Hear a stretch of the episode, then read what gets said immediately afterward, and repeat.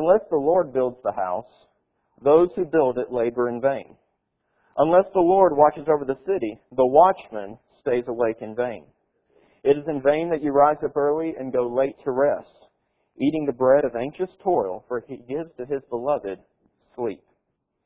Behold, children are a heritage from the Lord, the fruit of the womb a reward. Like arrows in the hand of a warrior are the children of one's youth. Blessed is the man who fills his quiver with them.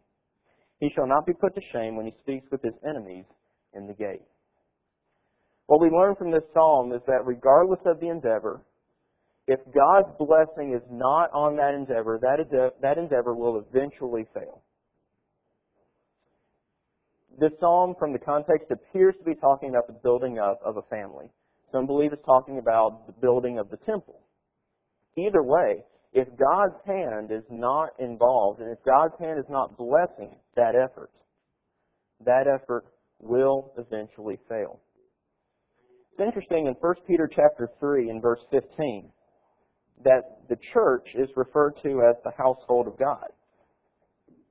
First Timothy three verses fourteen and fifteen. I, come, I hope to come to you soon, but I am writing these things to you so that if I delay, you may know how one ought to behave himself in the household of God, which is the church of the living God, a pillar and buttress of truth. In fact, the church even has the imagery of a temple in First Corinthians chapter three. In First Corinthians three.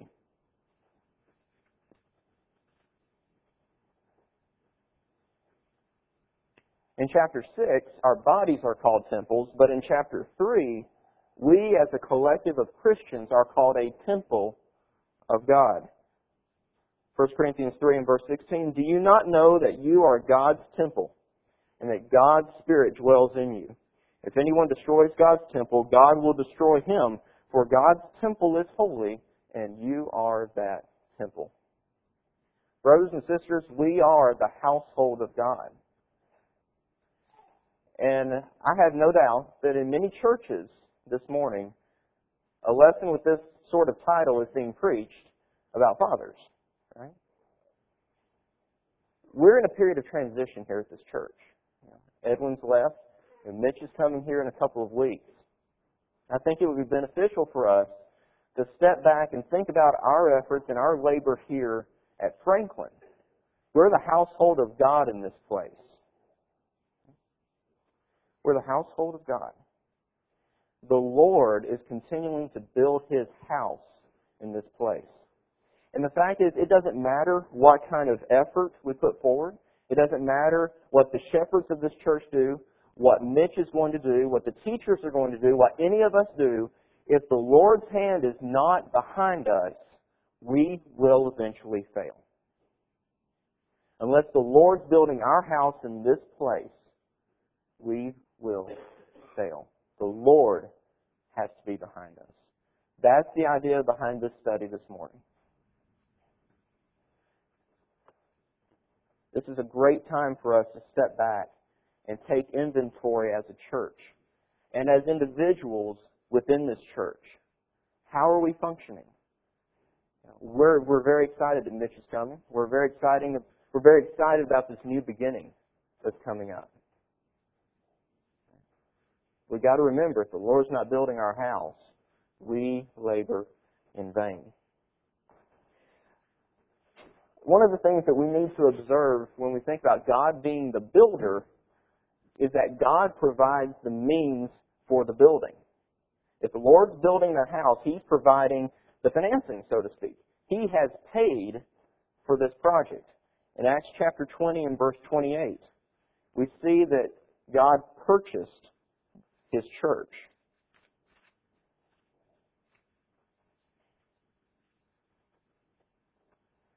Acts chapter twenty, verse twenty-eight, uh, this is Paul addressing uh, the elders.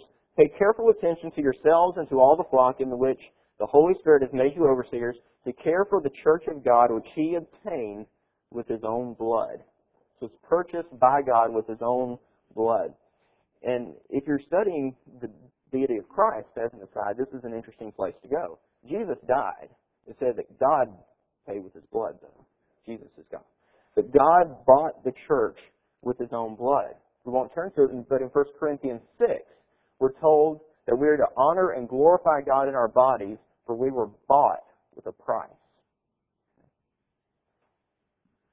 We also need to trust that if God's given us a task to do, if God's going to build up His church, He will provide the means to accomplish that. Take a look in Mark chapter six. Mark chapter six.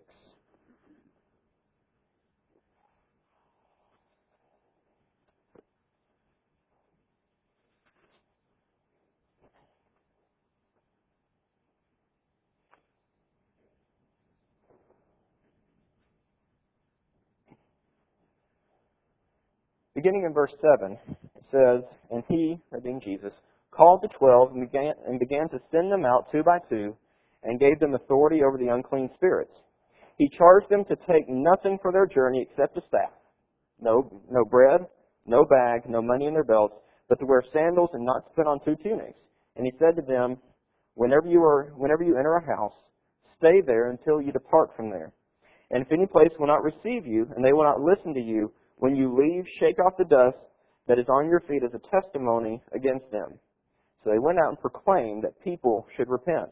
And they cast out many demons and anointed with oil many who were sick and healed them." Sometimes when we're talking about the work that goes on in this place, sometimes there's this concern of we're overwhelmed. How can we possibly do what God has asked us to do? How can we be big enough? How can how are we going to have the resources to do what God wants done? That's the building of the church in this place. We have to trust that God is going to provide the things that we need. If He calls us to do something, He's going to provide the resources we need to accomplish that. So if God provides the, the means, the financing, so to speak, He also provides the plans. I, I want us to observe, first of all, that this building of a church is not was not a one-time occurrence. See, I think there's this misconception sometimes that Jesus came, He died, and He built His church on the day of Pentecost. The problem with that is that the church may have started on Pentecost, it's continuing to be built, though. As people are added, the Lord is continuing to build His church. This is not something that happened one time. Ephesians chapter two. In Ephesians two, in the beginning of verse twenty-one, it says, "In whom the whole structure being joined together grows into a holy temple in the Lord. In Him you are also being built together into a dwelling place for God by the Spirit." This building up is an ongoing process. This is not something that He did once and then He just set in motion and just ignored it from there on out. His church is to, is to continue to grow. If you look in chapter three, in verses twenty and twenty-one, Ephesians three, twenty and twenty-one, we're going to see the fundamental work of the church. We've had a lot of lessons on what the work of the church is, and you know, edification, evangelism, and limited benevolence. At a fundamental level, the work of the church is to glorify God. That's why we're here.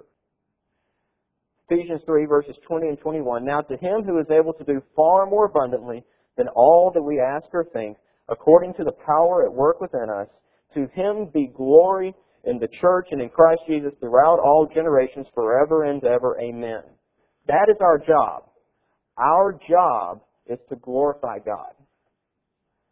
So God gives us plans. And before we get into that just a little bit, we need to recognize our fundamental job. His fundamental plan for us is that we glorify Him. He intends that we uphold truth. In First Timothy three, we won't go there, but the church is the pillar and buttress of the truth. We read that at the beginning. And it's not so that we can look good or so that we can brag. It's because the truth will set people free. Because people need truth. That's why we have to uphold it. God has given us a mission that is spiritual in focus. And God knows how His house ought to look. He knows how His house ought to function. It's not our job to come back and try to improve on God's plan. We won't go into a whole lot of detail this morning because we've had a lot of other lessons on it, but specifically how we should work together, how we should be organized, what our focus should be. I think we understand a lot of that, but we need to remember that it's not our job to make it better. It's not our job to improve on God's plan. It's not our job to make substitutions. Think about uh, King Saul back in First Samuel thirteen. It's an interesting account that I want us to read together in First Samuel thirteen. God, in the Old Covenant, had certain laws about who could offer sacrifices. There are certain regulations that were in place. King Saul got a little impatient. He was fighting the Philistines, and he wanted the favor of the Lord. Let's begin reading in verse eight, First Samuel thirteen. He waited seven days, the time appointed by Samuel. But Samuel did not come to Gilgal, and the people were scattering from him. So Saul said, "Bring the burnt offering here to me and the peace offerings." And he offered the burnt offering. As soon as he had finished offering the burnt offering, behold, Samuel came. And Saul went out to meet him and greet him. Samuel said, "What have you done?" And Saul said, "When I saw that the people were scattering from me, and that you did not come within the days appointed, and that the Philistines had mustered at Michmash, I said, 'Now the Philistines will come down against me at Gilgal.' And I had not sought the favor of the Lord. So I forced myself." Gotta love that, right? "I forced myself and offered the burnt offering." Samuel said to Saul, "You have done foolishly.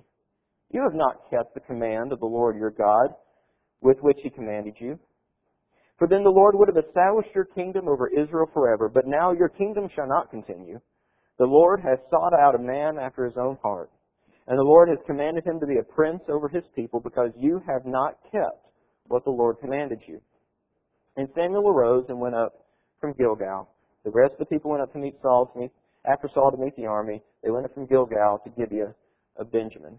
And Saul numbered the people who were present with him, about six hundred men. Saul decided that he needed the favor of the Lord. There wasn't a priest around to offer this sacrifice. So what did he do? He offered it himself. Is God pleased when we start monkeying around with his plan? Does he like it when we start making substitutions and saying that we've got it figured out better? Now, how would you like it? If you're, let's say you've contracted out the building of a house, and what you've asked for is stone around the front door. I would love to have that someday. Have stone around the front door. And the guys that are working there decided to sub it out with some brick. Just throw some brick in. You know, the stone didn't get there on time, so we just put some brick in. And you go there and you look at it, and you say, "Who gave you the authority to do this? What made what made you think that would be okay? It's, it's my money, it's my plans, why are you going and changing it?" We would be displeased with that. It's not their job to decide what we want or to make substitutions. But the same thing is true with the God of heaven. When he gives us a plan for his house and how we need to work together, it's not our job to say, "That's going to be too hard, let's do something else." Let's do it his way. God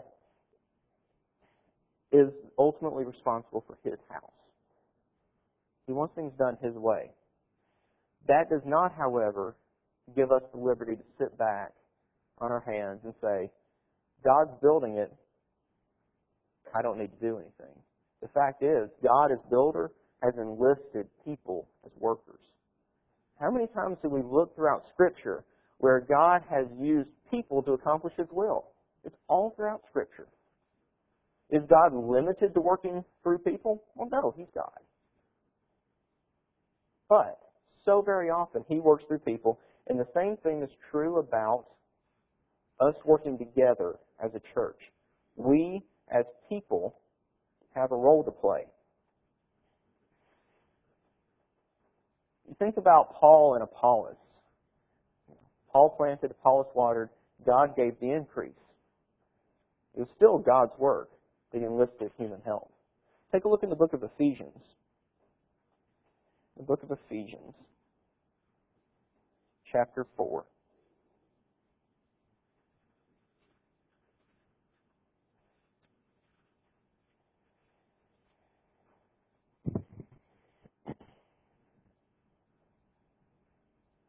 Verse eleven, and he gave the apostles, the prophets, the evangelists, the pastors and teachers to equip the saints for the work of ministry, for building up the body of Christ until we all attain to the unity of faith and the knowledge of the Son of God, to a mature manhood, to the measure of the stature of the fullness of Christ. We have a role to play. It's God's house. He enlists people as workers. I'm suggesting to you that He wants workers who imitate Him, who imitate His character the way He is. We're, we're only going to be as effective as our reflection on God's character. Back in Second Samuel twelve, we won't go there, but Nathan confronts David about his sins relating to Bathsheba. And one of the things that's pointed out is that David had given cause to the enemies of the Lord to blaspheme. The same thing is going to be true about us. If we live lives that are sinful, not only are we damaging this local body and its reputation, we're giving people the occasion to blaspheme the God of heaven when we don't live the way that we ought to. And the question would be, what kind of fruit are we bearing? In Galatians chapter five, we have a list of the fruit of the Spirit.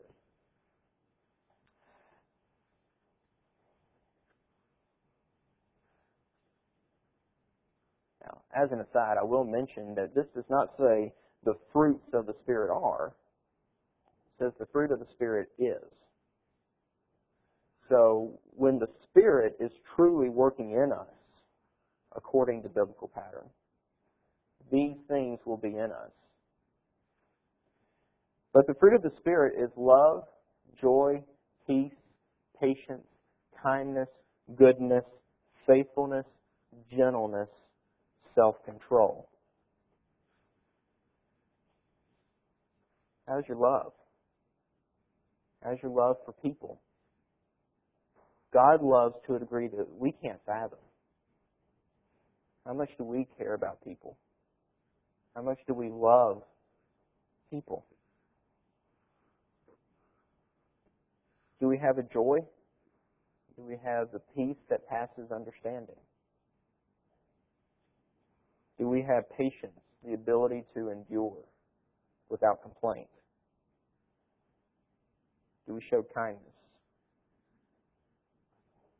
Do we show kindness to one another? Do we show kindness to people that we come in contact with? Gentleness. Meekness and gentleness are synonyms. It's this idea that you have strength, but it's strength under control. And this is something that I, that I have to work on, because when I see that someone is deliberately doing wrong, I want to hit them upside the head with a baseball bat. You know, and it's hard sometimes for that to not come out in words, too.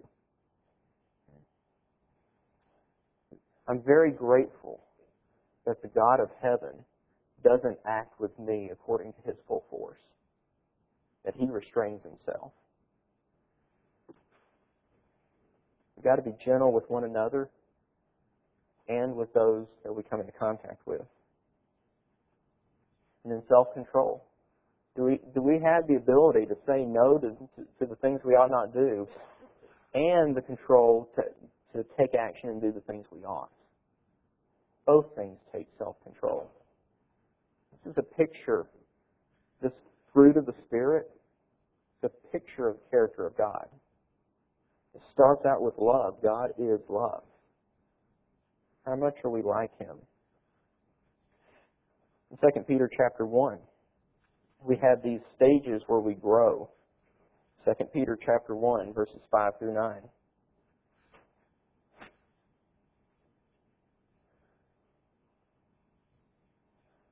For this very reason, make every effort to supplement your faith with virtue, and with virtue with knowledge, and knowledge with self-control, and self-control with steadfastness, and steadfastness with godliness, and godliness with brotherly affection, and brotherly affection with love. For if these qualities are yours and are increasing, they keep you from being ineffective or unfruitful in the knowledge of our Lord Jesus Christ. For whoever lacks these qualities is so nearsighted that he is blind, having forgotten that he was cleansed from his former sins. Therefore, brothers, be all the more diligent to make your calling and election sure, for if you practice these qualities, you will never fall. God wants us to grow in these areas. And it will be a growth process. You're not going to have all of these the moment you come out of the water. You've got to grow. You've got to add to our faith virtue and to virtue knowledge. Let's be like the Lord. And then God seeks workers who edify the body. Workers who are active in edifying the body. There are a lot of people here that are very active in helping this church grow. I don't, I don't see everything that everybody does, but I see a lot of good that's done. And I want to thank you very much. Just from me, it's incredibly encouraging to me. I've definitely been strengthened by being with you, being around you, and getting to watch you. Before we get into this, I do have a word of caution. Uh, gentlemen, please don't place undue emphasis on the public aspects of the assembly. That's just one part, one way in which the body can be edified. I think about people who are really good at getting Bible studies. That doesn't happen up here. They have character, and they have relationships with people where they are very skilled at getting Bible studies, for instance. In many ways, that has a far more reaching impact than whether you can be a good song leader. My word of caution would be to not place undue emphasis on public participation. And the flip side is true for you ladies. Please don't feel like you don't have work to do, that you don't have a role to play simply because you're not leading in the public assembly. There's work for all of us to do. If you turn back to Ephesians chapter four, Ephesians four.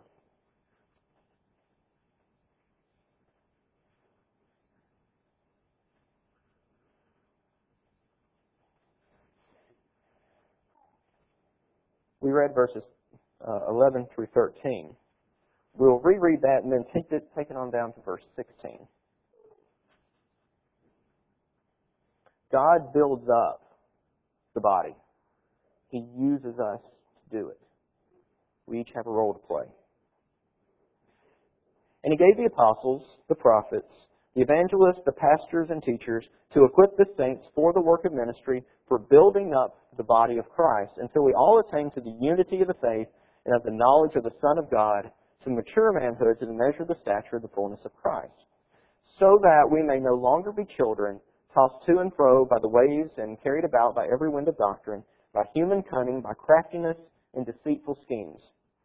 Rather, speaking the truth in love, we are to grow up in every way into Him who is the head, into Christ, from whom the whole body, joined and held together by every joint with which it is equipped, when each part is working properly, makes the body grow so that it builds itself up in love.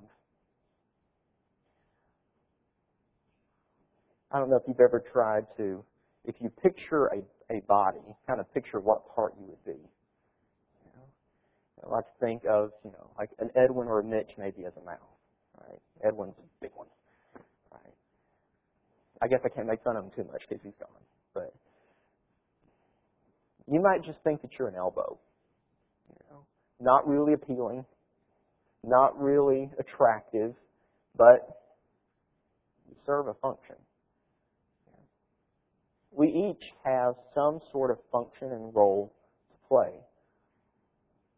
And each part makes the body grow up. I mean, notice that again in verse sixteen. From whom the whole body, joined and held together by every joint with which it is equipped, when each part is working properly, makes the body grow so that it builds itself up in love. You might think you're an ugly wart. You might have an overinflated view and think you're great. There's a role for each of us to play in love and in humility that makes this whole body grow up. If you look at First Corinthians twelve, we're going to see this imagery yet again.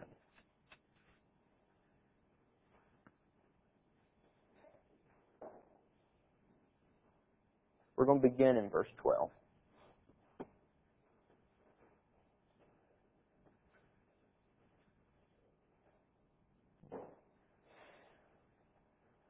For just as the body is one, and has many members, and all the members of the body, though many, are one body, so it is with Christ. For in one Spirit we were all baptized into one body, Jews or Greeks, slaves or free, and all were made to drink of one Spirit. For the body does not consist of one member, but of many. If the foot should say, because I am not a hand, I do not belong to the body, that would not make it any less a part of the body. And if the ear should say, because I am not an eye, I do not belong to the body, that would not make it any less a part of the body. If the whole body were an eye, where would be the sense of hearing? If the whole body were an ear, where would be the sense of smell? But as it is, God arranged the members in the body, each one of them as He chose. If all were a single member, where would the body be? As it is, there are many parts, yet one body. The eye cannot say to the hand, I have no need of you, nor again to the head to the feet, I have no need of you. On the contrary, the parts of the body that seem to be weaker are indispensable.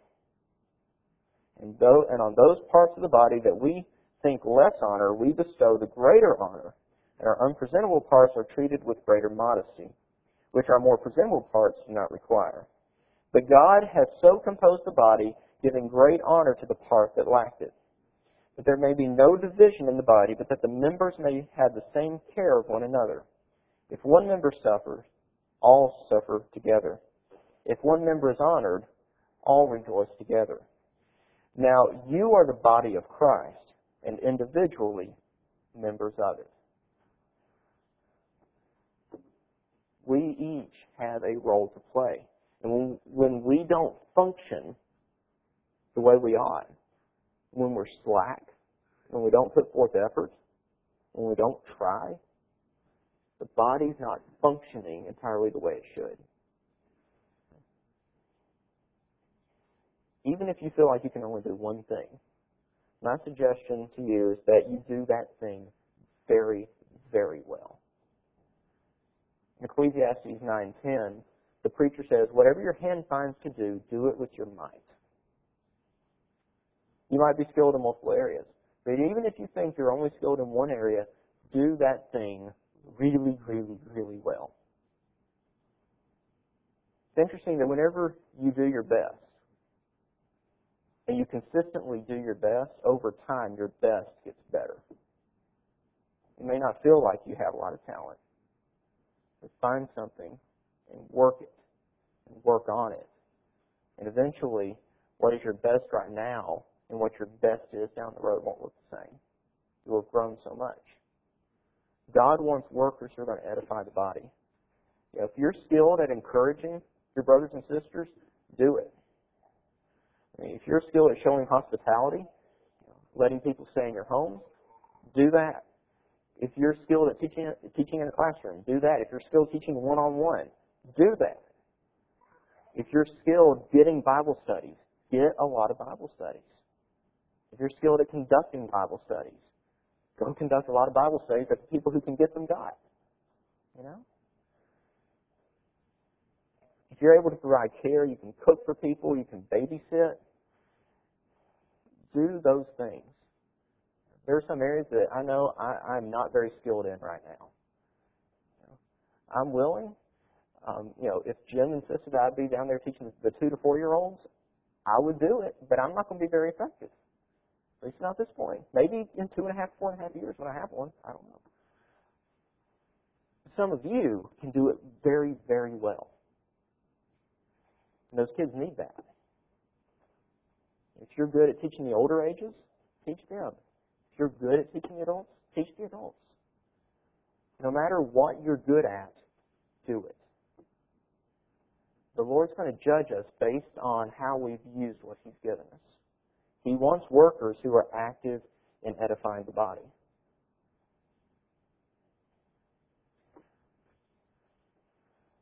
So, is God building the church here at Franklin? Are we stagnant? Are we doing things by His plan? Are we workers that He can actually use? My observation is that there's a lot of work going on. Sometimes you hear this principle. It's, it's called the Pareto principle, but it's, it's across a lot of disciplines that, you know, eighty percent of something is found in twenty percent of something else. Um, and in organizations, a lot of times it's said that eighty percent of the work is done by twenty percent of the people. I don't know what that is here. I sure hope we're beating that.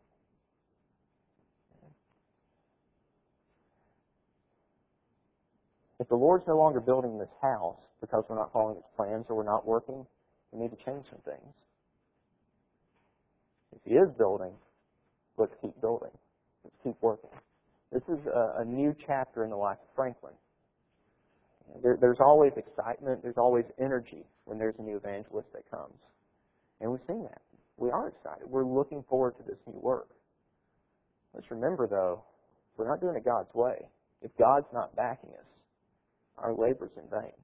Unless the Lord builds the house, those who build it, build it in vain. Is God building in your life? Have you become stagnant as an individual? Have you decided that you've kind of put in your time and so it's time to retire? Guess what? The only Sabbath we have is heaven. Until we're dead, you know, we need to be working the way God wants us to work. That, that may change over time, but He still wants us to be His workers, be His faithful children.